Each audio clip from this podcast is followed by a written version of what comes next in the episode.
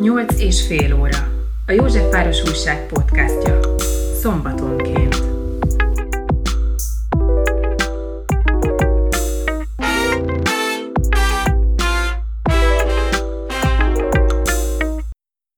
Üdvözöllek ez itt a 8 és fél óra podcastja. A mai vendégeim az idei tudományos diákolimpikonok, illetve Békés Gáspár. Bemutatkoztok, illetve elmondjátok, hogy melyik suliból jöttök? Ö, sziasztok, és köszönöm a meghívást. Én ö, Csada Lili vagyok, és a Kőbányai Szent László gimnáziumból jöttem. Én idén földre az olimpián vettem részt, és nyertem aranyérmet. Én Szabó Kornél vagyok a Budapesti Fazekas gimnáziumból. Idén a matematika és informatika diákolimpiákon vettem részt. Én pedig Békés Gáspár vagyok, a Tudományos Olimpikonok portál főszerkesztője, és egyébként pedig 2012-ben bronzérmet szereztem a Földrajz Olimpián. Fenntartható Demokráciát Egyesületnek vagyok az elnöke, ami ezt a projektet egyébként üzemelteti, ezt a Tudományos Olimpikonok projektet. És akkor most őt is Kornélt kérdezném egy kicsit az olimpiás élményeikről. Elmeséled, hogy hogyan készültél föl, mennyi időt betelt a felkészülés, és hogy majd esetleg azt is mondhatod, hogy mit javasolsz a jövő generációjának, hogy milyen tanácsaid uh-huh. vannak, hogyan készüljenek ők. Hát az én felkészülésem az igazából nagyon hosszú volt, de abból a szempontból, hogy én már nyolcadikos osztályos korom óta versenyzek földrajzból, tehát én nem egy év alatt készültem fel erre a versenyre, de azért az olimpia az nagyon más, mint bármelyik magyar földrajzi verseny, tehát nekem körülbelül úgy két évben betelt, mire igazából a gondolkodásmódot átvettem, mert ide nem adatok kellenek, hanem az adatokat kell tudni elemezni, és a, a magyar rendszer erre nem igazán készít fel, de igazából rövidebb idő is elég lehet erre, aki erre fogékonyabb, meg azért egy stabil angol tudás is szükséges hozzá, de Nekem segítettek például a tanáraim, az iskolám, meg a, utána végül a Pécsi Tudományegyetem is felkészített minket, azt a négy embert, aki mehetett az olimpiára.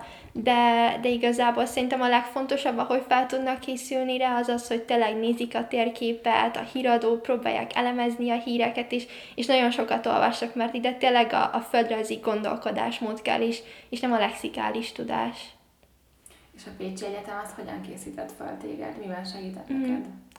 Volt egy egyhetes felkészítő táborunk, és akkor ott gyakoroltuk az olimpiának a mintafeladatait, főleg a, a terepi feladatsort, mert az szokott a, a magyar diákoknak elég nehezen menni, és most is igazából a valódi terepet modelleztük le, tehát kimentünk például a Zsolnai negyedbe, és akkor felmértük a területhasználatot, csak ugye most online volt a terep, amire elég nehéz volt felkészülni, és teljesen más is volt, de ez is nagyon hasznos volt, mert olyan térképi skilleket tanultunk, amik a hétköznapokban is fontosak, meg, meg előadásokat hallgattunk, fontosabb témákban, amik mondjuk az olimpián kiemelt témák szoktak lenni, szóval igazából hát így készültünk, meg voltak ilyen csoportos feladatok, hogy kicsit a csapatot így jobban összerázza az egészet. Említetted, hogy már régóta versenyzel, és nem ez volt az első. Mm. Mikor jött az első olyan élményed, vagy inkább benyomásod, hogy akkor te most a föcivel szeretnél foglalkozni, és neked ez nagyon tetszik? Én nagyon sokféle versenyen indultam, matekon, kémián, fizikán, bioszon is, és soha nem jutottam tovább a kerületi fordulón, és egyszer csak fociből tovább jutottam. És akkor utána ez az egész így elindult, és utána csak azzal foglalkoztam, de igazából azért is választottam a földrajzot, mert tényleg az összes tantárgy érdekelt, és a föciben minden benne volt egyszer, és akkor ez olyan egyértelmű választás volt, hogy hát akkor így nem is kell választanom igazából, hogy mit szeretek, mert minden benne van. Szuperül hangzik. Mesélsz egy kicsit magadról, Kornél. Milyen volt az olimpia számodra? maga az olimpia, mivel mindkettő online volt, úgy az a rendezvény féleség elmaradt, de mindenképpen a felkészülésből és a részvételből sokat profitáltam. Nálunk a matematika oktatás, ez ugye mivel a budapesti fazekasba jártam speciális matematika tagozatra, alapból megvolt, tehát egy nagyon stabil alapon volt matematikával, viszont azt figyeltem meg, és persze ez csak az én véleményem, szerintem sokan nem értenek valamibben egyet, de én azt éreztem, hogy ez önmagában nem elég, és ami leginkább számít az ilyen olimpiáknál, a mateknál is és infónál is, hogy ha valakinek van egy alaptudása matekból, érti jó benne, akkor hány feladatot oldott meg. mindenkinek azt tudnám javasolni, hogy ha olimpikon szeretne lenni, akkor nagyon sok olimpiai feladatot oldjon meg. Esetleg még, hogyha a válogatóverseny és az olimpia nem ugyanaz, az, vagy nem ugyanaz készíti a kettő feladatsort, akkor a válogatóversenyre is célszerű készülni, mert ott lehet kijutni az olimpiára, és hiába lenne valaki a legjobb, ha nem jut ki. És valójában emellé, tehát nyilván, hogyha az ember nekiáll és elkezd olimpiai feladatokat oldani, akkor nem fognak neki menni, és csomó kudarc élménye lesz, és nem fogja élvezni az egészet. Szóval nagyon jó sok matematikai program van Magyarországon, amire érdemes eljárni. A Gondolkodás Öröme Alapítvány szervez egy csomó ilyesmit, létezik az Erdős Iskola, ahol nem Budapesten, hanem inkább a kisebb településekről vagy olyan helyekről érkező emberek, akiknek nincsen hozzáférése a legjobb gimnáziumokhoz, azok, tud, azok tudnak fejlődni matematikában. Létezik a Kömal, amit nagyon érdemes forgatni, nézegetni, ott egy csomó mindenféle cikk van vannak online oldalak is, amiket, hogyha valaki tud angolul, akkor jól tud böngészni. Például létezik ez az Art of Problem Solving nevű weboldal, ahol fórum van a nemzetközi matematikusoknak, és tudnak egymással beszélgetni, feladatokat kitűzni, megoldásokat átnézni. Van a Code Forces platform informatikára, azt is érdemes nézegetni. Szóval tulajdonképpen nagyon sok más van még az olimpiai feladatokon kívül is, amivel lehet fejleszteni az embert, de mindenképpen fontos az, hogy speciálisan arra a versenyre is készüljünk, amire menni akarunk. Te ezekből a feladatokból egyedül oldottál meg példákat, vagy segítséggel? Hát amikor elkezdtem az informatikát, akkor főleg azt csináltam, hogy hazamentem és igyekeztem minden nap két-három órát foglalkozni vele. Leültem és csináltam, és elkezdtem fejlődni. Amúgy érdekes volt, hogy amikor sok infóversenyt csináltam, akkor matematika versenyeken is elkezdtem egyre jobban szerepelni ez nagyon meglepett, de azért valamilyen szinten közel áll egymáshoz a két gondolkodásmód, kivéve talán a geometriát. És ezt csináltam nagyon sokat, mondjuk egy évig, és akkor lettem elég jó ahhoz, hogy belekerüljek ilyen versenymatekos, versenyinformatikus közegekbe, ahol megismertem egy csomó másik embert, akikkel onnantól tudtam együtt gondolkodni. Mennyire stresszelt a versenyhelyzet? Inkább pozitív irányba, és felspanolt, és ezért jobban teljesítesz? Vagy, vagy azért nagy teher? Ez sok tényező befolyásolja. Bennem is változó volt, hogy éppen mennyire, mennyire terhel meg lelkileg, vagy éppen ad egy lelki támogatást az, hogy én olimpiára fogok menni. Ami miatt stresszeltem, főleg 11-ben, az az volt, hogy ezek a versenyek nagyban hozzájárulnak ahhoz, hogy az embernek jó egyetemi esélyei legyenek külföldi egyetemeken gyakran szokták nézni, hogy ki milyen nemzetközi rangos versenyeken volt, és 11 az utolsó olyan év, ahol az ember már érdemben el tud érni olyan verseny eredményeket, amiket később bele tud írni a mindenféle jelentkezési eszéjébe. Úgyhogy az stresszhet, illetve minden versenyen ott van az, hogy miután megvan a verseny, valahogy néhányan kicsit elfelejtik, hogy ezen a versenyen gyerekek voltak, és inkább úgy bánnak, bánnak velük, mint hogyha eredmények lettek volna. És akkor ott van az emberben egy nyomás, hogy nem szabad rosszabbul teljesíteni, mint az előttünk lévő emberek, mert akkor, akkor kiadnak ilyen cikkeket. Ez egy létező cikk, hogy valamelyik olimpia után kiadtak egy ilyet, hogy botrányos szereplés a nemzetközi valamilyen olimpián, és senki nem szeretne az a gyerek lenni, akiről ezt a cikket kiadják. Hát, hogy nem. A, nem is tudtam, hogy volt ilyen, ezt legközelebb szóljatok, mert akkor, akkor rászólok az ilyenekre, mert én azt gondolom, hogy alapvetően az olimpiák azok egy nagyon pozitív része a társadalomnak, nagyon fontos szerepet töltenek be. Hát elsősorban azért, mert lehetőséget biztosítanak fiatalok számára, hogy kiemelkedő tudományos eredményeket érnek el, összemérjék a tudásokat nemzetközileg, ugye ezáltal személyesen is fejlődjenek, és maga a közösségi élmény is erős, amikor fizikailag van olimpia, hát most ez sajnos ez nincs az elmúlt egy-két évben. De ami még fontos az, hogy példa, példát mutatnak, és mindegy, hogy milyen eredményt érnek el a fiatalok abból a szempontból, hogy példát mutatnak másoknak. Tehát amíg a médiában igazából elsősorban a fiatalokat az ilyen valóságsó sztárok képviselik, akkor persze, hogy van ez a bezeg a mai fiatalok beszólás mondjuk az idősebb generációktól, mert nem, nem az ő hibájuk, hanem egyszerűen nem látnak mást és a fiatalok sem látnak más példaképet, csak, csak az ilyen embereket, és hát vannak ilyen, vannak szuper médiumok, mint például ugye itt, a, itt vagyunk ebben a podcastban, ahol, ahol szerepelnek fiatalok és fiatal olimpikonok. És azt gondolom, hogy ez egy fontos dolog, tehát azt leírni, hogy botrányos, hogy nem tudom, valaki rosszabbul szerepelt, mint tavaly, hát ez, ez nagyfokú érzéketlenség és hozzá nem értést is mutat, hiszen ezerféle körülményen múlik, hogy éppen milyen mezőny van, milyen volt épp az idei felkészítés, külföldieknek milyen volt a felkészítés, tehát szerintem ezt így, ezt így nehéz összevetni korábbi évekkel, mert sok minden változik. És a feladat típusok is változhatnak bizonyos mértékben, és hát ugye ahhoz a felkészítő csapatok is, ahogy alkalmazkodnak, az is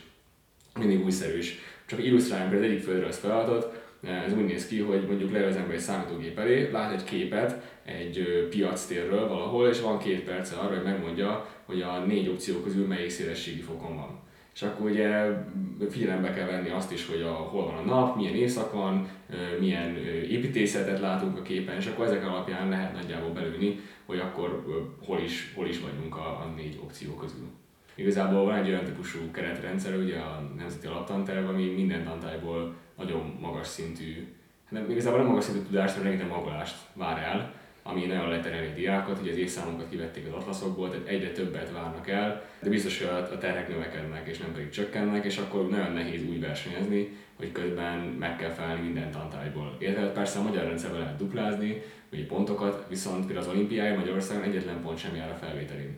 Tehát jár a, nem tudom, megyei kajakkenú versenyért jár, nem tudom, pont, de nem hogy a selejtezőért, hanem nem a külföldi versenyért, még az éremért sem jár semmilyen pont. És én leveleztem egyébként a minisztériummal, és szerintük a, ők azt mondták még pár éve, hogy bárki szervezhet ilyen versenyt.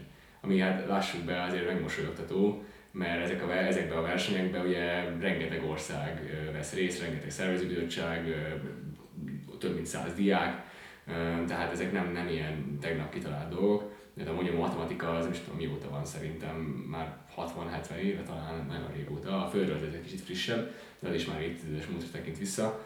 Tehát mindenképpen szerintem egy fontos mérföldkő lenne, hogy, hogy járjon pont a felvételin az olimpiai eredményekkel. És, és volt, aki azt mondta, hogy azért nem kell, hogy járjon, mert ezek a diákok úgyis jól teljesítenek. De hát, hogyha valaki a versenyre fókuszál csak, akkor nem feltétlenül lesz ide a többi tárgyra. Egyrészt, másrészt pedig ez nem szükség, hanem érdem alapján működik. Tehát ha valaki megérdemli azokat a pontokat, akkor kapja meg azokat a pontokat, aztán vagy szüksége lesz rá, vagy nem. Azt tény viszont, hogy a külföldi tanulmányoknál nagyon figyelembe veszik ugye azt, hogy milyen olimpián volt az ember. A magyar felvételi rendszerben sajnos ugye erre nincs nagy mozgástér, és ez a kevés, ami lenne, azt se, azt se használják ki. Igen, és ez akkor talán azért is negatív, mert hogy így kevésbé tartja itthon a diákokat ez a rendszer, már inkább küldi mondjuk akkor külföldre, mert ha ott elismerik itthon meg nem, akkor nyilván mindenki azt választja inkább, ahol elismerik. Hát igen, és hát ugye az ösztöndíjak sem túl magasak, nem tudom, hogy ö, nektek mennyi volt az ösztöndíjatok a érmekért? Hát én még erről nem kaptam semmiféle információt.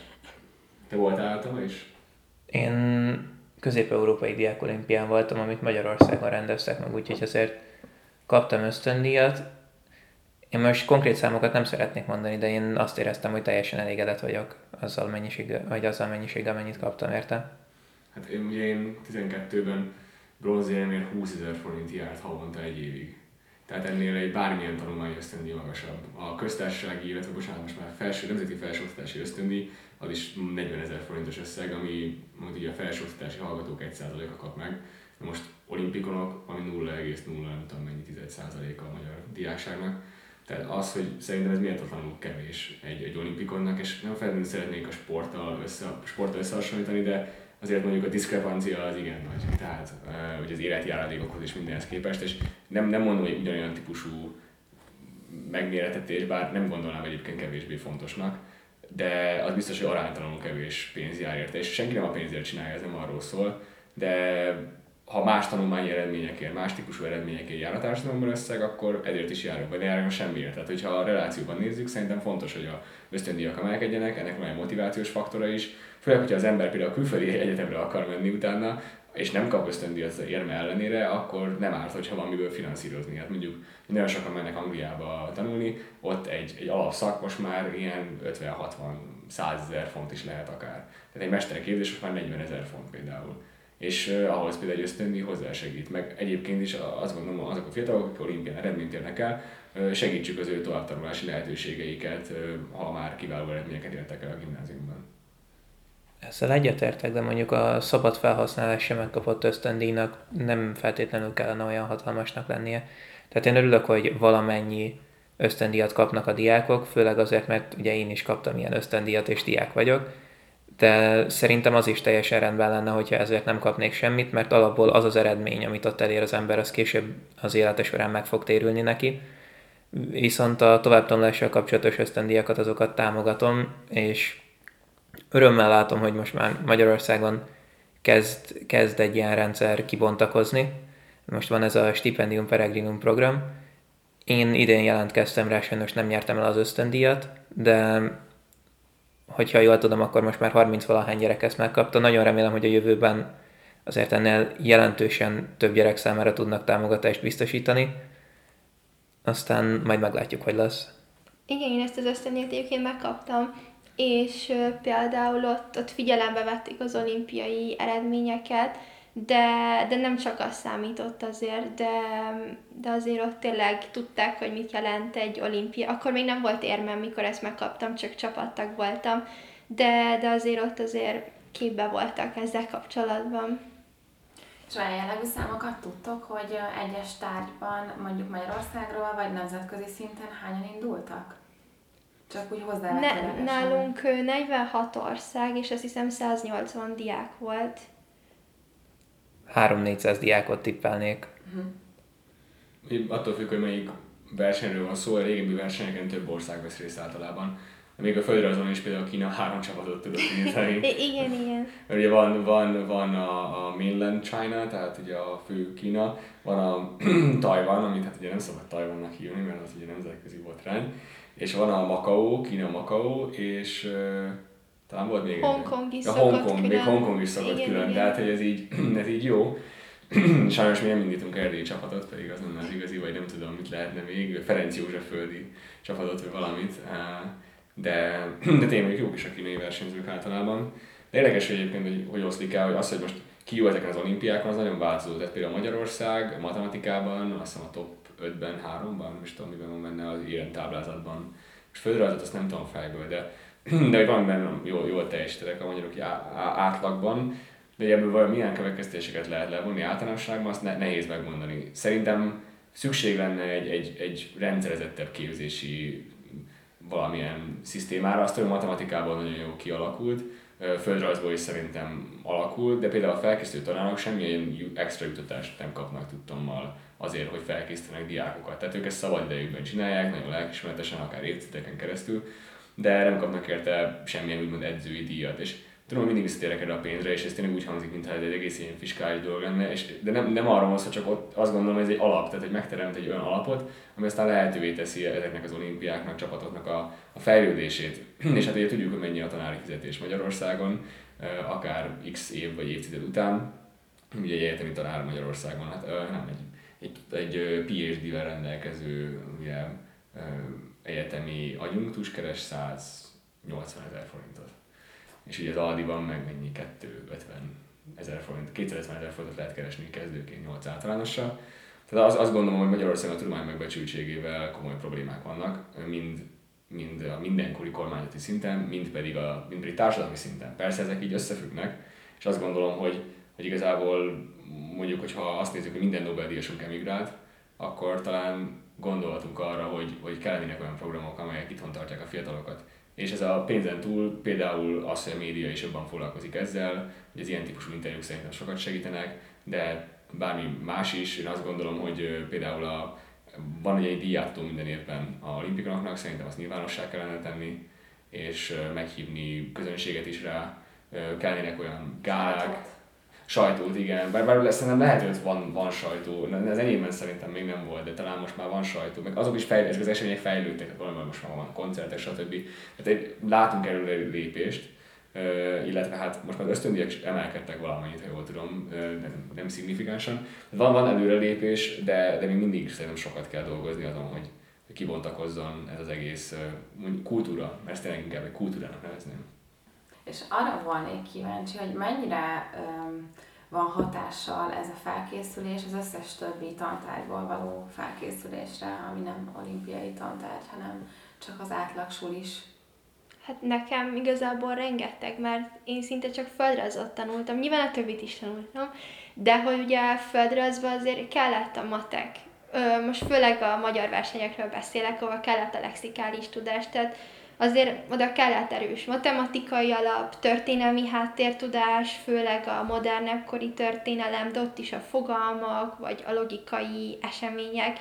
Igazából fizika is kellett, ugye nyelvtudás, a kultúrákat ö, ismerni, tehát én azzal, hogy csak földrajzot tanultam szinte, én nagyon sokat tanultam az összes többi tantárgyat, tehát Igazából ugye töriben, az atlaszban nincsenek évszámok, de igazából, ha megérted, hogy hogyan működik az atlasz, akkor szerintem egy 70%-et ki lehet onnan olvasni a dolgoknak. Tehát nekem ez tényleg nagyon sokat segített, meg ugye az olimpia az angolul volt, tehát oda kellett egy stabil angol tudás is, meg azért nagyon nehéz a diákoknak igazából átállni földrajzban mondjuk az olimpiára, mert tényleg olyan, mint hogyha nem is földrajzot tanulnám, mert hozzá vannak szokva valamihez a, a gimibe, hogy mi a földrajz, de, de valójában ott tényleg nem az adatokat kell tudni, hanem az adatokat kell tudni elemezni. És ezek olyan skillek, amiket érettségén is simán lehet használni, tehát hogy tényleg indokolj meg valamit, elemez, jellemez, és uh, szerintem ez sokkal többet ad az alaptudásokhoz, mint amit uh,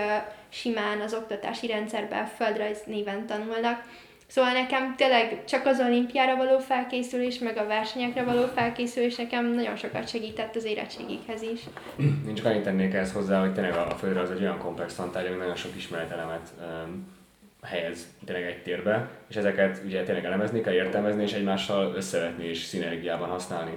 És szerintem ez azért ad sokat hozzá a tudásunkhoz, mert mert a, a közoktatásban ez, ez szerintem nagyon nincs jelen, a típusú rendszerező megközelítés, elmélet, hanem vannak ilyen blokkok, hogy akkor most tanulunk erről, tanulunk arról, de ugye ezek közötti kapcsolat az ritkán jelenik meg, és pont ezért jó volt a verseny, és ezért ad hozzá szerintem nagyon sokat az ember gondolkodásához. Igazából sokkal jobb lenne, hogyha föl úgy tanítanák, ahogy az olimpián Igen. van, az a szemlélet.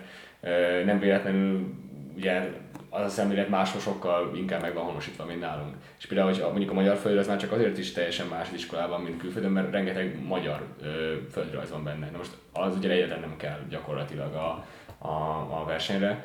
És sok szokták mondani, hogy hát ugye a közoktatás színvonalát tükrözi a olimpiai eredmény, hát ez szerintem egyáltalán nem igaz.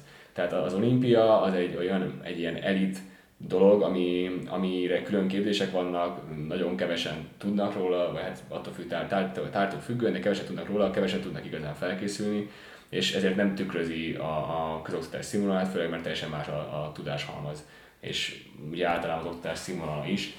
Igazából pont az lenne jó, hogyha az olimpiai színvonalat kezdenénk el behozni a, a közoktatásba, vagy legalábbis megközelíteni, mert persze nem lesz minden iskola tehetséggondozó iskola, nem lesz minden iskola ugyanolyan rendszerező szintű, meg rendszerező elméletű, de, de meg lehetne közelíteni, és ugye a magyar közoktatás ez, ez nagyon nem elfelé tart szerintem, és ez egy, ez egy nagy probléma, probléma és ez egyszerűen nehéz, hogy, hogy promotálni a diák olimpiai eredményeket, de közben azért hangsúlyozni azt, hogy ezért ez, ez nem egy tükör a közoktatásnak de közben, tehát ezt, ezt, ezt nehéz kiegyensúlyozni szerintem, vagy legalábbis nekünk az Egyesületünk tevékenységében ezt, ezt nehéz jól kommunikálnunk, mert persze mi sem állna azzal akarunk foglalkozni, mi van az oktatásban, mert az megint egy másik kérdés, de, de valahogy ezt tényleg egyensúlyozni kell.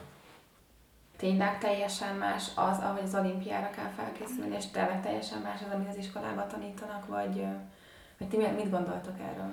Szerintem teljesen más, de szerintem valamilyen szinten célja is, hogy teljesen más legyen tehát a közoktatásnak kimondottan az a célja, hogy egy általánosan mindenkinek egy alapszintű műveltséget adjon, hogy megtanítsa az ilyen közös tudást, amit mindenkinek tudnia kell. Az olimpia pedig arról szól, hogy valaki, hogyha egy tárgyban szeretne elmélyülni, és abból ténylegesen valamelyik területét, mert egy olimpia nem fedi le az egész tárgyat, valamelyik területét jobban megismerni, akkor abból beszámolhasson a tudásáról annyira nem fedi egymást a kettő, és igazából pont földre az esetében nem is feltétlen ad annyira használható tudás, mert tényleg így valaki bekapcsolja a tévét, és akkor látja, hogy itt földrengés, ott ilyen ciklon, tájfun, migráció, ezek mind földrajzi fogalmak, és igazából ő a magyar földrajz által megtanított ö, definíciókat fogja tudni, és a magyar földrajzban általában, ami, hogy kinyitjuk a tankönyvet,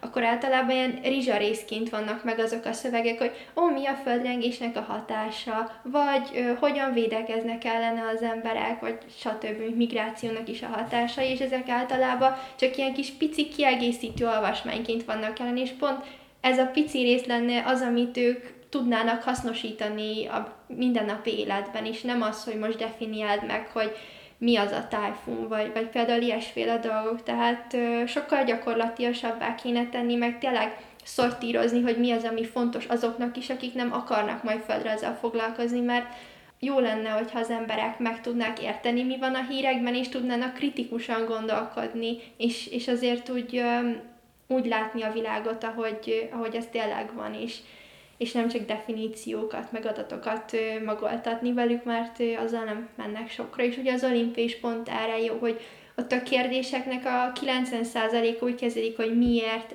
ez, vagy elemezd ezt, és a magyar versenyeken meg konkrétan, hogy mi ennek, meg ennek a fővárosa, vagy mennyi, hány, tehát ilyen általában egy adatos kérdések, amire csak ennyi a válasz. Tehát szerintem alapjaiban kéne ezt így megváltoztatni a földrajznál, ami azért elég nehéz dolog lesz.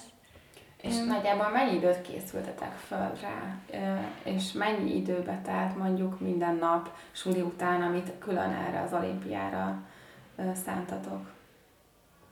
Szerintem ez nehéz, legalábbis az én esetemben nehéz definiálni. Ugye én alapban speciális matematika tagozaton jártam, tagozatra jártam, most felmerül a kérdés, hogy hogyha óra után kaptam egy nehéz házi feladatot, vagy megmondták, hogy csináljak kömal feladatokat, és azokon gondolkodtam, az most olimpiára készülése vagy sem. Ezt nem feltétlenül tudom, azt tudom, hogy volt egy olyan időszakom, amikor sokat csináltam online informatika versenyeket, az egyértelműen olimpiára való felkészülés. Ott úgy kezdtem, hogy minden nap egy ilyen két órás versenyt megcsináltam.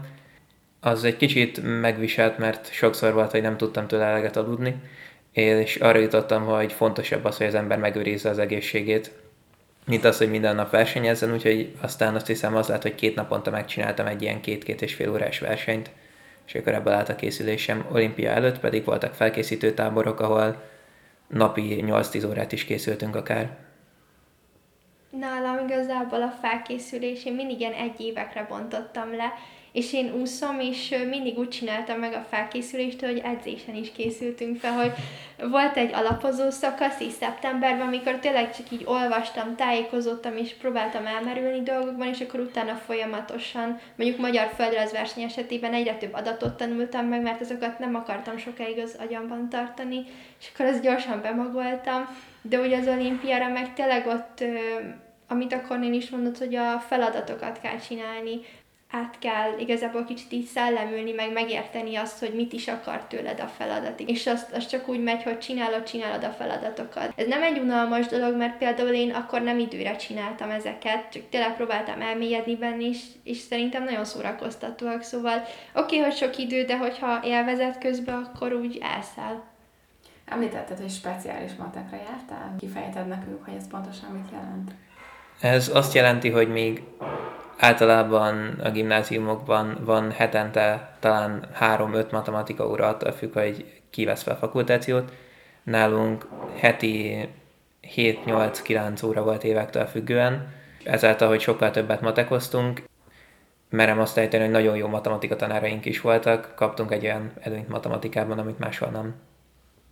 A családotok hogyan támogatott titeket, illetve most mennyire örülnek az eredményeknek? Most nagyon örülnek.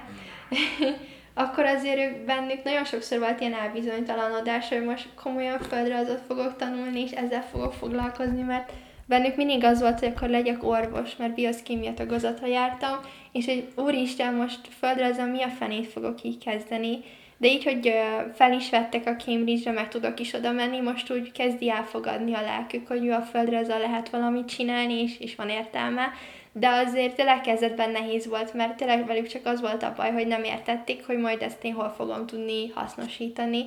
De utána, amikor már így jöttek az eredmények, meg látták, hogy ennek talán van értelme, akkor úgy sokkal jobban támogattak már. Meg hogy szeretek is. Igen, igen, igen. fontos volt nagyon a családom támogatása abban, hogy az otthoni házi munkai elvárások azok, azok jelentősen lecsökkentek, amikor elkezdtem olimpiára készülni. Tehát amikor iskolában voltam háromig, aztán utána fél ötig matek szakkoron voltam, és hazaértem, és hattól este tízig informatikára készültem. Úgyhogy közben hazaértem, köszöntem neki, kettem két kiflit, és már rohantam is. Akkor az nagyon sokat jelentett, hogy emellé még nem voltak olyan extra elvárások, hogy mondjuk segítsek főzni vagy pakolni.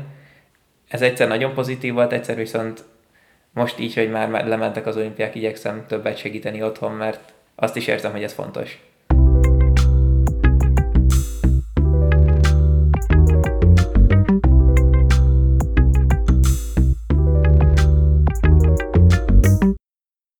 Azzal is motiválhatjuk a jövő generációját, hogyha kevesebb házi munkát szeretnének otthon végezni, akkor érdemes tudományos diák olimpiára készülni. Hát igen. Azt hiszem, azt hiszem fontos a mentál higiéni, tehát hogy az a, az, hogy egy, egy ilyen verseny, bármilyen típusú megméretetés, legyen sportról szó, vagy tudományról, vagy bármi másról, fontos egy ilyen, egy ilyen egyensúlyt megőrizni, az, hogy az ember egészséges maradjon, a kudarcokat is fel tudja dolgozni, hát nem minden verseny alakul úgy, ahogy szeretné az ember, tehát nekem volt egy csapattársam, aki nem is jutott az olimpiára, nagyon esélyes volt, de akkor volt az, amikor a, nem is tudom melyik strádán a, az a szlovák hölgy elütött, nem tudom, hogy neki ment egy a másiknak a autójának, és négy ember meghalt, és ugye teljes útlezárás, és akkor nem ért ki a reptérre.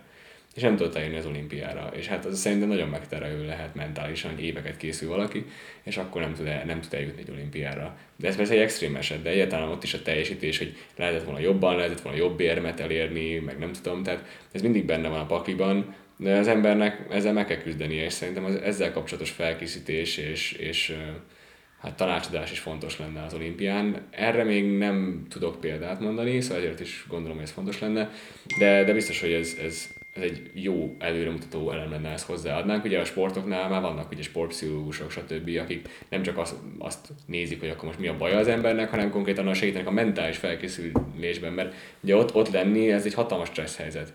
Tehát igazából, és igazából ezt ki lehetne bontani szerintem magára az érettségire is, hiszen az érettségi is egy olyan megméretetés, ami ott egyszer, amilyen állapotban vagy, az számít. És ha ott valami nem megy jól, valakinek fáj hasa, szédül, bármi lehet, bármi akár pszichoszomatikus tünet is bejöhet. Erre szerintem fontos lenne egy mentális felkészítés, és például nekünk még csak, csak hírből se hallottunk ki az iskolában, amikor én voltam gimnazista. Szerintem ez is egy fontos eleme lenne, hogy, hogy ezt hozzáadjuk az oktatási rendszerhez és hát még visszatérve a földrajzhoz, nem tudom, neked hány órád van egy héten? Hát ugye alapjáraton kettő volt mindig, de hát ez semmire se elég. Meg itt tényleg lehet mondani, hogy mit kéne változtatni a földrajz oktatásban, de most a kétszer 45 percben, úgyhogy még a tanára tényleg kövesse azt, ami neki elő van írva, semmi mást nem lehet belerakni. Tehát ez szerintem ez így elég rossz, meg beszéltem most több emberrel is más országokból, és például Oroszországban is csak kettő van, de azért náluk van egy nagyon komoly felkészítő bázis, tehát ott mondták, hogy például szinte mindenki Moszkvába költözik, mert külön vannak iskolák arra, hogy olimpiára készítsék föl az embereket, és tényleg gyerekek rengetegen mennek oda, és Kínában is van ilyen. Szingapurban is van ilyen. Igen. Igen, tehát hogy az ott azért ott teljesen más tészta, de például a lengyeleknél meg sokkal több földre az ura van, azt hiszem heti négy is az Igen, ólaszám. elfogultak vagyunk egy kicsit, de ez, szerintem is a földre az egy nagyon fontos tantárgy, ami annyi minden más is magában, fog, magában foglal, hogy magasabb óraszámra lenne szükség. Ugye, ha jól emlékszem, azt mondtam, a szakgimnáziumban csökkentették is a földre az óraszámot, pedig hát egy annyira fontos alapozó, alapozó tárgy, ami gyakorlatilag hát majdnem minden tárgynál fontosabb szerintem, de persze ez, ez elfogultság.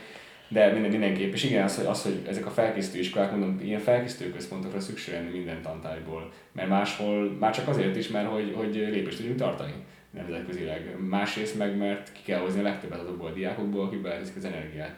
Amikor én készültem, akkor ugye szintén Pécset voltam én is, volt egy egyhetes tábor, ezen kívül én semmilyen más segítséget nem, nem kaptam intézményes formában, tehát nekem például a fazekasban semmilyen senki, semmilyen tanár nem segített, mert azt mondták, hogy nincsen kapacitásuk ugye a fazekasban matematikára és fizikára van, másra nincs annyira kapacitás, filozófiából még van, de, de másra nem, vagy informatikából van, van még, de, de földrajzunkban a földrajz, tehát én voltam ugye az iskolám az első érmes földrajz olimpikon. Azóta volt még egy, de, de ugye erre nem volt felkészítő bázis, és ezt nem is ambicionálták annyira sajnos. És ezen kívül egy ember segített nekem, az pedig édesanyám volt, aki, aki történelem tanár, egyetemi történelem tanár, és ő volt az, akivel együtt tanultuk a földrajzot. És ez egy, ez egy így családilag egyébként nagyon izgalmas út volt, hogy milyen az, hogy anyukáddal készülsz valamire, és együtt fedeztek fel dolgokat, hiszen neki is ez volt a szakterülete. És szerintem ahhoz képest, hogy ilyen, ilyen így rocky módjára készültem gyakorlatilag, eh, ahhoz képest szerintem a bronzérem az egy kifejezetten jó eredmény volt. Közben azt mondtad, hogy fontos lenne az, hogy a lehető legtöbbet kihozzuk a gyerekekből. Nekem sosem volt egyértelmű, hogy azzal hozzuk ki a legtöbbet egy diákból, hogyha jól megtanuljuk olimpiai feladatokat megoldani.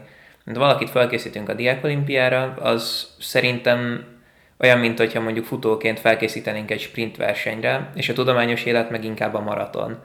Mert attól, hogy valaki három óra alatt meg tud oldani egy olyan példát, amit emberek, akik egész életükben ezt csinálták, elkészítettek, vagy három óra alatt meg tudják oldani diákok, attól nem biztos, hogy ő lesz a tudományos életben az, aki megállja a helyét, sőt, akár az sem biztos, hogy az egyetemi környezetben ő lesz az, aki a legjobban teljesít.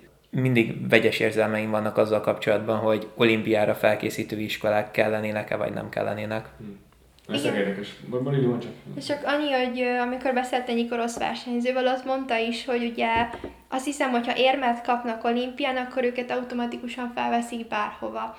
Oroszországon belül.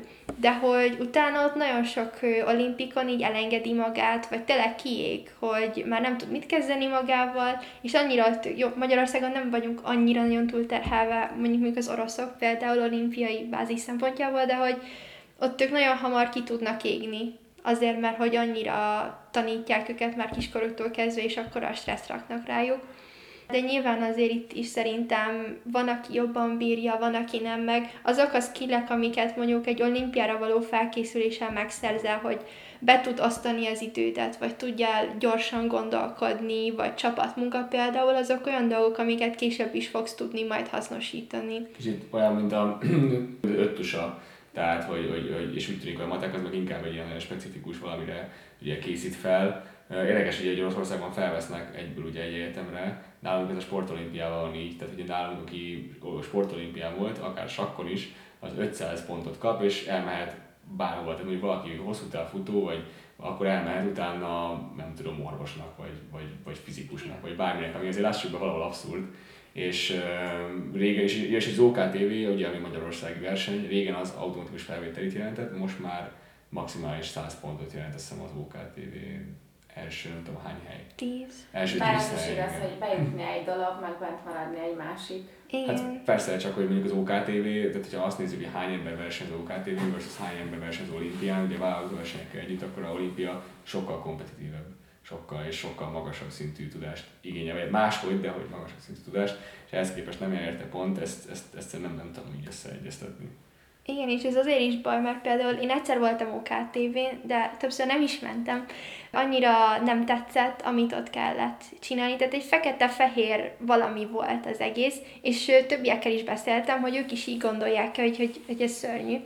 És mondták, hogy ők is csak azért mentek rá, mert hogy akkor megkapják a pluszpontot a továbbtanulásra, és hogy őket nem az vezére, vezérelt az egészből, hogy ők szeretik a földrajzot, meg szeretnek versenyezni, hanem tudták, hogy ha bekerülnek, mondjuk a top 30-ba, azért szerintem aki úgy értelmes, meg tényleg leül és tanul, az be tud kerülni a top 30-ba, akkor megkapják a pontot a továbbtanulásért. És ugye a Föci olimpiára, meg az itthoni válogató versenyre is tényleg az fog jelentkezni, aki szereti a földrajzot, mert tudja, hogy kvázi pontot nem fog érte kapni, tényleg csak az, hogy akkor részt vehet az olimpián.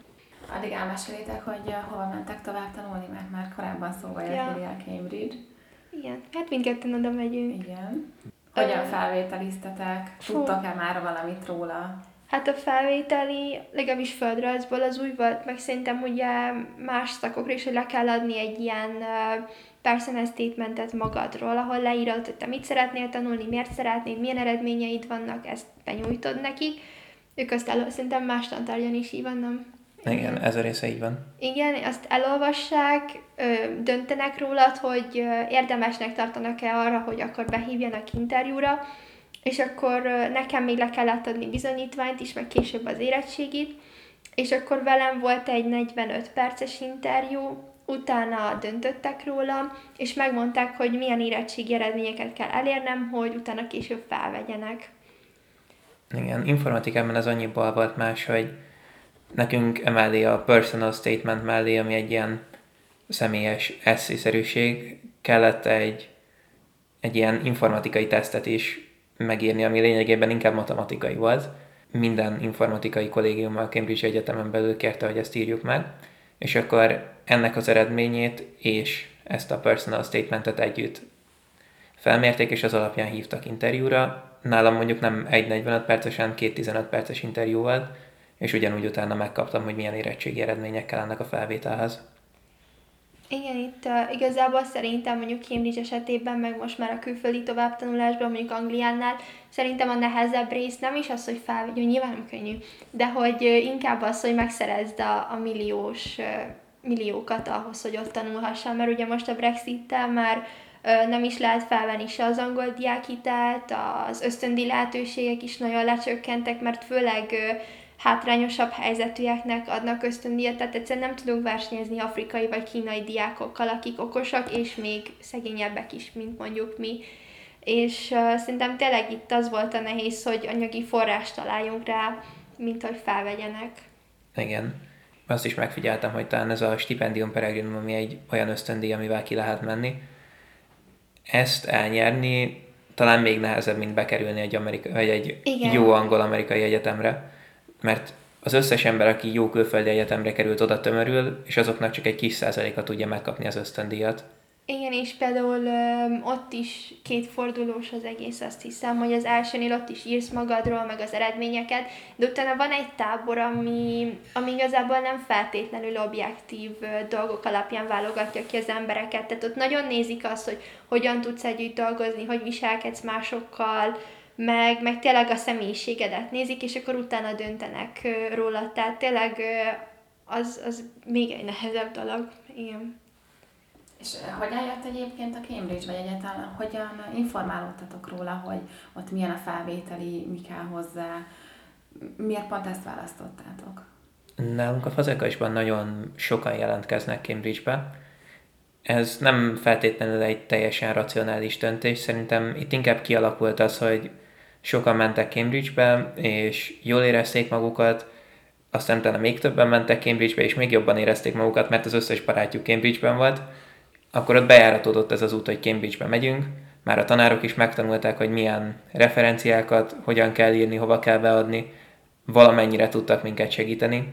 Persze, ugye sok kapacitásuk nem volt rá, de mégis, hogyha kértünk tőlük valamit, akkor az nagy segítség volt, hogy ők tudták, hogy ezt hogyan kell meg meg mi azok, ami, vagy mik azok, amiket ténylegesen tőlük elvárnak. És akkor ezek után sokan jelentkeztek Cambridge-be. Aztán most valahogy azt látom, hogy ez valahogy meg fog változni a Brexit hatására. Inkább Hollandiába fognak talán többen jelentkezni, mert ott megfizethetőbbek az árak, de persze az is lehet, hogy kitalálnak valami olyan ösztöndíjat a Nagy-Britanniában, amivel továbbra is ki tudunk majd ide menni. Nekem ez a bejáratott út volt, hogy Fazekasból Cambridge-be pedig lehetne Magyarország egy ilyen tudás, tudásközpontú ország. Mi másokban olyan más mit tudunk csinálni? Tehát egy, ha már földrajzilag nézzük a kérdést, akkor itt vagyunk a Kárpát-medencében, nincs nagy mennyiségű olcsó munkaerőnk, nincsenek igazán nyersanyagaink, igazából miből akar ez a gazdaság megélni. Tehát mit lehet csinálni? A paterner szektor, kutatás, fejlesztés, az az, amiben egy ilyen ország ki tud emelkedni. És lássuk be a történelem során, legalábbis modernkori történelem során nem sok ország tudott igazán kiemelkedni, a, mondjuk, hogyha mondjuk centrum-periféri modellben gondolkodunk, akkor nem sok ország tudott kiemelkedni a, a földrajzi determinációjából. De mondjuk ott vannak az ázsiai kistigrisek, amelyek ugye először olcsó munkaerő által tőkét halmoztak fel, majd utána ezt kutatásfejlesztésbe fektették, ami után mondjuk például Dél-Korea sikeresen fejlesztett saját technológiákat, gondoljunk mondjuk a Samsungra, és ezek után most már egy tényleg egy jóléti államnak tekinthető. Na most ez Magyarországon is egy járható út lenne valamennyire, de egyelőre úgy érzem, hogy nem e felé tartanak a dolgok. Tőlük nem szoktak Cambridge-be menni, meg külföldi egyetemekre sem nagyon, csak Olaszországban, mert nálunk van egy nagyon erős olasz tagozat, szóval ők abba voltak jártasak, de hát én már nyár vége óta csak a Google-t néztem, hogy mit, hogyan kell csinálni, meg próbáltam embereket keresni, akik mentek a Cambridge-re és akkor alig találtam egyet vagy kettőt. Most már rengeteget tudok, de hát akkor senkit nem találtam körülbelül, szóval én tényleg csak az internet által néztem, hogy meg YouTube videókon, hogy hogyan kell jelentkezni, mit kell leadni, és hát akkor csak szurkoltam magamnak, hogy mindent jól csináljak. Aztán... Te választottad ezt az egyetemet? Igen, igen, mert Magyarországon a földrajz oktatás egyetemen nem feltétlenül olyan erős, meg itt általában nagyon kevés szak van mondjuk angol egyetemekhez képest. Tehát, hogyha valamit elkezdesz, akkor az, az is azt fogod tanulni három évig, de mondjuk Cambridge-ben ott fogunk tanulni hat társadalom-gazdaságföcis tantárgyat és hat természetföciset, és az utolsó két évben meg te rakod össze, hogy miből mennyit szeretnél tanulni, tehát sokkal flexibilisebb az egész rendszer, és, és nem várja el azt, hogy te már rögtön tud, hogy mit akarsz tanulni, ami mondjuk az én szempontomból ez nekem így teljesen jó, hogy még akkor van egy évem, és tényleg mindenbe belelátok, hogy egyetemi szinten mit is jelent az a tantárgy, nem csak amit így elképzelek a fejembe, hogy vajon ez lehet-e az. Szóval én végül is ezért választottam ezt, meg több ö, egyetemre jelentkeztem az Egyesült Királyságba, de aztán végül ö, ezt választottam, mert az ösztöndíjat is könnyebb volt igazából erre megszerezni, meg hát azért rangsorban is jó helyen van. Ez biztos. Arra még meséltek nekem, hogy milyen jövőbeli terveitek vannak egyetem után, hogyha egyáltalán van már, vagy még ez még teljesen a jövő zenéje. Én mindenképpen informatikával szeretnék foglalkozni, de azon belül nem feltétlenül szeretnék programozó lenni. Inkább az az ember szeretnék lenni, aki összefogja a projekteket, és van annyira jó informatikában, hogy tudjon kommunikálni azokkal, akik, akik uh, sokkal inkább specif- valami specifikus körülhatárolt dolgot csinálnak, viszont tud annyira emberekkel is kommunikálni, hogy tudjon azokkal is beszélni, akiknek meg így az összes többi szektort kell összefogni. Szóval valamilyen menedzserszerű szeretnék lenni informatikai téren, és az, hogy pontosan mi érdekel, az még erősen alakul, mert nagyon érdekel a mesterséges intelligencia, nagyon érdekel ez az egész kiberbűnözés, meg kriptográfia. Ez meg egy egészen másik aspektus a dolognak, de az is érdekel, hogy az ilyen nagy technológiai vállalatoknál, a nagy technológiai vállalatoknak mekkora teret kell engedni, és ezt hogyan lehet jól szabályozni és talán ebben a területen, vagy ezen a területen is van helye egy informatikusnak. Hát engem földrajzon belül főleg a természetföldrajz érdekel, de ebben nem voltam teljesen biztos, ezért is um, tűnt jó választásnak az, hogy a Cambridge-ben ott tanulom még a, a másik fajta uh, irányzatot is, de hát valamit majd kutatni szeretnék, hogyha megtalálom azt, hogy mi érdekel a természetföld belül jobban, meg uh, szeretnék majd dokumentumfilmeket csinálni, olyan David Attenborough-szerűeket, és, és tényleg az, hogy megszerettetni a diákokkal a földrajzot, mert sokkal több van benne, mint amennyit most az oktatási rendszer belelát, meg amennyit ők is látnak belőle, és uh, szerintem ezzel közelebb lehetne hozzájuk hozni, szóval hát majd ezt szeretném egyszer. Nálam.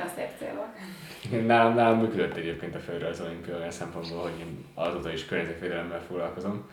Tehát uh, utána mester vagy alapképzésre ugyan nemzetközi tanulmányokra mentem, de az igazából csak azért, mert én, én ugye nagyon társadalomföldrajzzal szerettem volna foglalkozni, és nem volt Magyarországon igazából olyan szak, ami, ami igazán átfogó módon foglalkozott volna a társadalomföldrajzzal, az a holisztikus szemlélettel, amit az olimpián megtapasztaltam. Maguk a tanáraim mondták egyébként Pécset, hogy ezt így, ezt így külföldön kellene, vagy ha, ha a földrajzot szeretnék, és nem voltam biztos benne, meg a történelem is nagyon érdekel, nekem szüleim történészek, szóval így van egy ilyen erős családi vonal, de nem akartam történelem szakra sem menni, szóval végül a nemzetközi tanulmányok volt az, ami nekem megfelelt, viszont az egy ugródeszka volt arra, hogy utána külföldre mehessek. Mert az én, az én stratégiám a továbbtanulásra az az volt, hogy nem költök el nagyon-nagyon sok pénzt külföldi alapképzésre. Persze, hogy akinek ösztöndíja van, az, az úgy szuper, de ez nagyon nehéz megkapni, egy nagyon kompetitív ugye az alapszakos ösztöndíj, a megélhetési költségek is magasak, tehát hogy ha egyáltalán az ember beüt, másrészt pedig az is nehéz, hogy, hogy távol lenni az emberek a családjától. Én egy nagyon családcentrikus ember vagyok, és nekem itt 18 évesen ez egyszer nem tetszett még, hogy, hogy eltávolodjak a családomtól hosszú évekre, ezért Magyarországon maradtam, és ugye a Corvinusra jártam, és utána viszont, de nagyon jó eredményeket értem el a Corvinuson, el tudtam menni mesterképzésre, külföldre, tehát így voltam a King's College Londonban, fenntartó városfejlesztés szakon, a CEUN környezetvédelmi szakpolitikás tudomány, ami ugye egy külföldi de ugye Magyarországon volt, és a Sciences is voltam nemzetközi biztonságpolitika szakon, tehát így három mesterképzést végeztem el, és továbbra is ezen a területen mozgok, illetve hát én alapvetően környezetbiztonsággal foglalkozom az ilyen egyéb társadalmi célú tevékenységek mellett. Mert azt gondolom, hogy mind összefüggnek, tehát mind a, a megfertőzött a földre az olimpiai szempontból, a minden mindennel összefügg. Én azt gondolom, hogy a fenntartóság ez egy olyan koncepció, ahol, ahol van egy környezeti rész, amit mindenki így ismer, vagy hallott róla, de van mondjuk egy politikai vagy szociális fenntartóság. Tehát amennyiben mondjuk egy ország elszengélyedik, akkor sem politikailag, sem környezetileg nem fenntartó. Például azért, mert mondjuk az emberek elégetik a szemetet. Vagy mert utána ugye a radikális politikai erők törnek előre, ami aztán visszahat az összes többi területre. De hát ugye viszont, hogy a környezet pusztul, akkor viszont ugye abból, abból is politikai és szociális problémák lesznek. Tehát ez egy olyan koncepció, ahol minden különböző pontnak e- egyénileg is meg kell felelni, de rendszerben is egymással összevetve és igazából ezzel foglalkozom leginkább, illetve ennek a percepciójával, hogy hogyan, hogyan észlelünk környezeti veszélyeket versus mondjuk más veszélyekkel. Tehát, hogy a terrorizmus mondjuk nagyobb veszélynek tartjuk Magyarországon, mint mondjuk a környezetpusztulást. Pedig ugye, hogy hány embert öl meg évente mondjuk a légszennyezés és versus a terrorizmus, akkor egyértelműen látjuk, hogy ha, ha emberben mérjük, hogy melyik a veszélyesebb. Még egy könnyedebb kérdést így a végére záróként. Hogyan szoktatok kikapcsolni amikor ennyi mindenre kell készülni, és ennyit kell dolgozni, tanulni. Milyen hobbiaitok vannak? Hogyan lazítotok? Én úszom még mellette, és azért az is elvesz sok időt, de azért az jó, hogy mondjuk abba a másfél órába arra kell koncentrálnom, hogy beérjek időre, és nem valami teljesen más dolgon törni a fejemet, szóval az, az engem ott kikapcsol, vagy legalábbis az agyam akkor mással foglalkozik, és utána mindig tök jól tudtam tanulni, mert így kicsit így kikapcsolt az egész. Meg hát szeretek főzni, meg így kreatív dolgokat csinálni, meg ö, olaszt is szeretek tanulni. Szóval ez nekem ilyen nagyon kikapcsolódás volt, amikor úgy nézek filmeket, vagy YouTube videókat. És miket szoktál főzni? Ó, a rántottán túlléptem, de olasz kajákat ö, szoktam csinálni, vagy ilyen süti recepteket, vagy tortát. Ott is jól ki lehet díszíteni az egészet, meg kísérletezni, szóval az is így tök kreatív. Én mindig gondolkodtam azon, hogy csináltam dolgokat, és hogy most ez éppen tanulás, vagy épp pihenés. És arra jutottam, hogy nagyon sokszor van, amikor tanulok, de közben pihenek, mondjuk valami érdekes dologról olvasok az interneten, vagy egy érdekes videót nézek valami olyan dologról, amit eddig nem ismertem. Sőt, sokszor még a versenyre készülés is olyan volt, hogy kikapcsolt meg elvesztem, de ezek mellett persze szeretek a barátaimmal találkozni, beszélgetni. Én is szoktam főzni, én minden olyat meg tudok főzni, ami úgy kezdődik, hogy hagymákat apró kockára vágunk, és aztán ráöntök paradicsomszószt. És akkor ebből tudok levest, meg tésztát, meg akármit.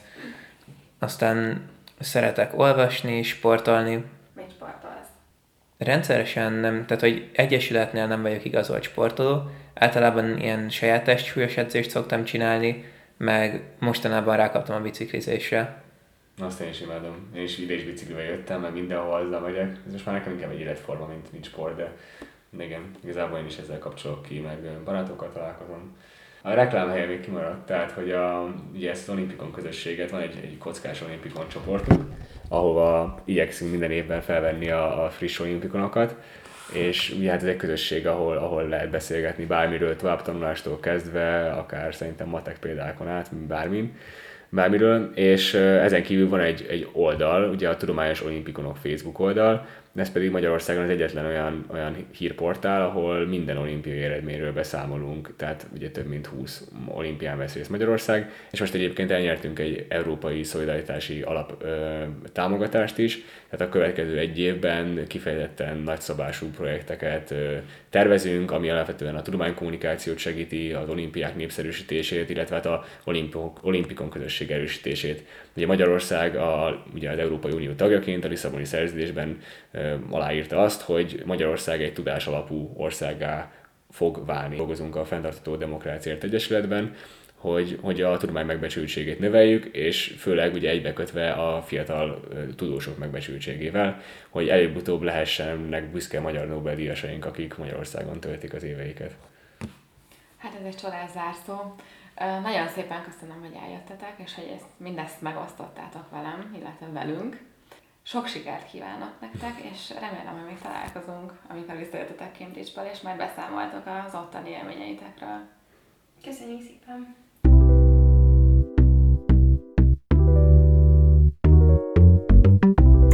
Nyolc és fél óra. A Józsefváros Újság podcastja. Szombaton